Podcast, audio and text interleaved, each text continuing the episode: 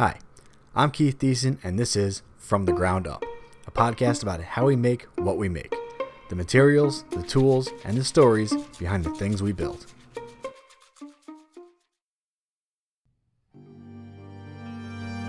Picture France in the 17th century. The old masters of the Renaissance are gone, the streets, museums, and palaces are drenched in their creativity. The absolute appreciation they showed for the world and for humanity has inspired a deep desire to do better to understand it all.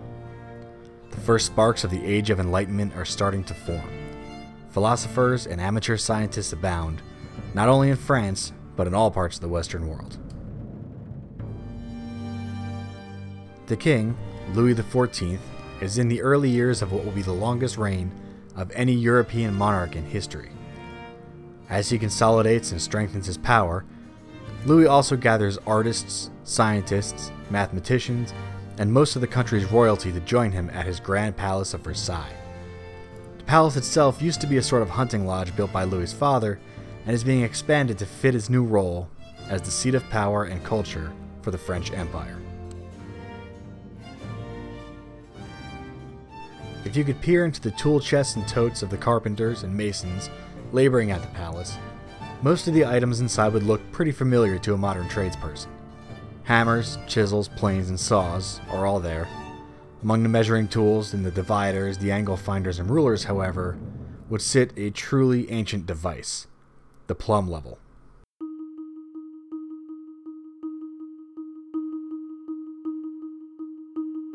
Let's go back, very far back, to ancient Egypt. You're a stonemason and you've been tasked with building a pyramid. One thing everyone knows about pyramids is that they have to be level to the ground. You can't very well have a stone sitting at an odd angle, it'll just throw the whole thing off, and the pharaoh will just make you and probably the next seven generations of your family do the whole thing over again. So you need a tool that will make sure the top and bottom of every massive stone is dead even and level. You can't just take a trip down to a hardware store, you gotta make this tool yourself. It needs to be a right angle, exactly 90 degrees. No one's invented the protractor yet, so you use the stars on the horizon, and you can gauge that angle perfectly. You construct the tool. It's essentially a right angle with two legs at the same length, and a horizontal brace running between them. You don't know what the letter A looks like, but you've essentially just made one out of wood. From the apex of the angle, you hang a string with a stone weight, or a plumb line and bob. You mark the center of the brace and you can now find out if any surface is level. You've created a tool that will remain in use, and largely unchanged, for thousands of years. In a couple of millennia, the Romans will use your tool to build their grand structures and engineering marvels. They will add a few new features, connecting two of the devices by a beam that replaces one leg, in order to measure longer sections of their work. Also, they'll add a trough to the top of the beam so they can fill it with water and check its level on windy days when plumb lines just won't work. They will call it a chorobates. A few hundred years later, craftsmen in the Middle Ages will modify your tool once again. Taking the same concept, they will take a long, flat board and add a semicircular extension to the top, from which their plumb line and bob will hang. This will give them the added ability to measure many different angles with great accuracy. And back in early modern France, at the construction site in Versailles, these very tools will still be used. However, in perhaps a very few special cases carried proudly by a few forward thinking tradesmen, there is something new the spirit level. Melchizedek Thévenot can be credited for a great many accomplishments. He was part of a wealthy class of French royal office holders. He and his family were not royalty themselves, but were as close as one can get before having a hereditary title. His upbringing afforded him a great many opportunities for advancing his knowledge of the world, and he took advantage of every single one. His CV reads like that of a man who lived three lifetimes. In addition to his native French, he spoke English, Greek, Latin, Hebrew, Arabic, Turkish, and reportedly a few other languages. In his lifetime, he was an author, later writing and publishing a book titled The Art of Swimming, which popularized the breaststroke and was a favorite of Benjamin Franklin. He was a cartographer, having produced and published some of the earliest and most detailed maps of certain parts of the Middle East. He was an avid traveler and served time as a diplomat to both Genoa and Rome. He was an amateur scientist studying astronomy, magnetism, anatomy, medicine, and physics. He was also a patron of the sciences, partaking in and funding studies that led to breakthroughs in understanding how embryos are fertilized in humans and animals. Because of Thevenot's expertise on the lands east of Europe, he was deemed an Orientalist, a title more apt than ever could have been foreseen for a man who would revolutionize the way we level our work.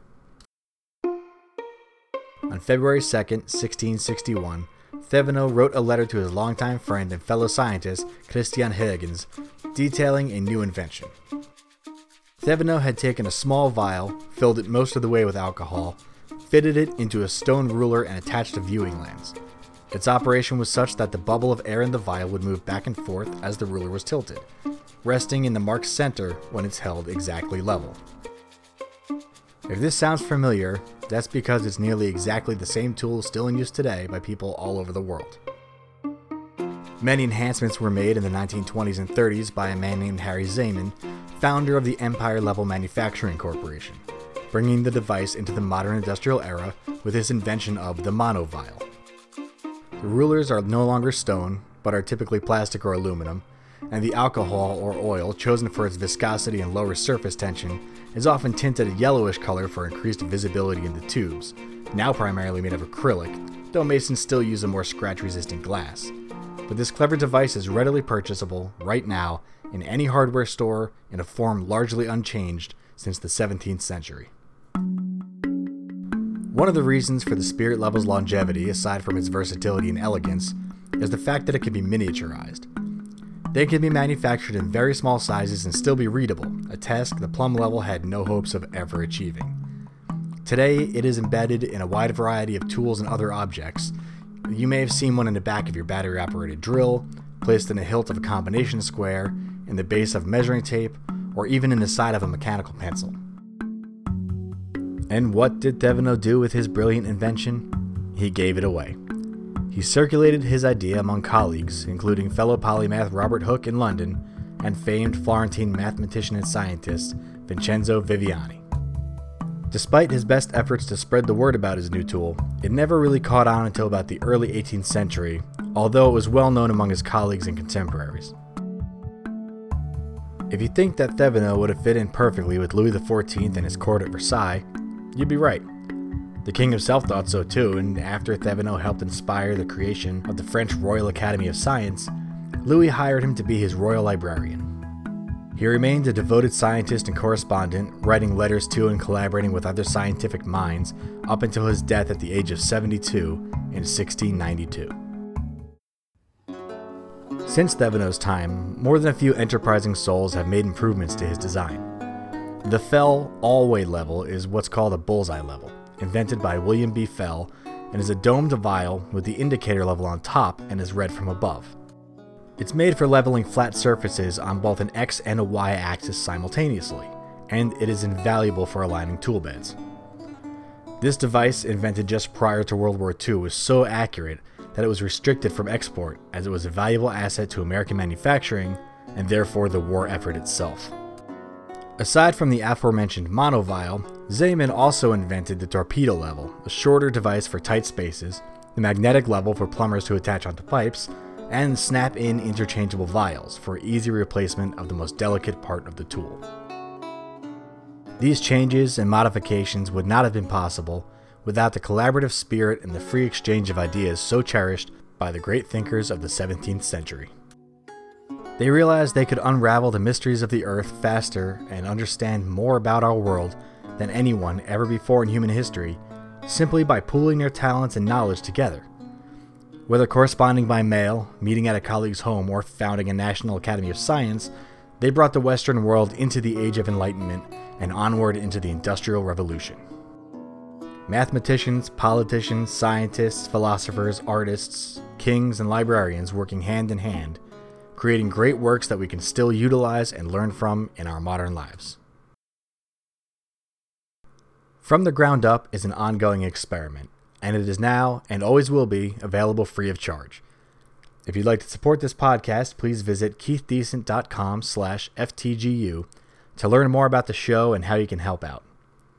Until next time, this is Keith Decent saying, Later, makers.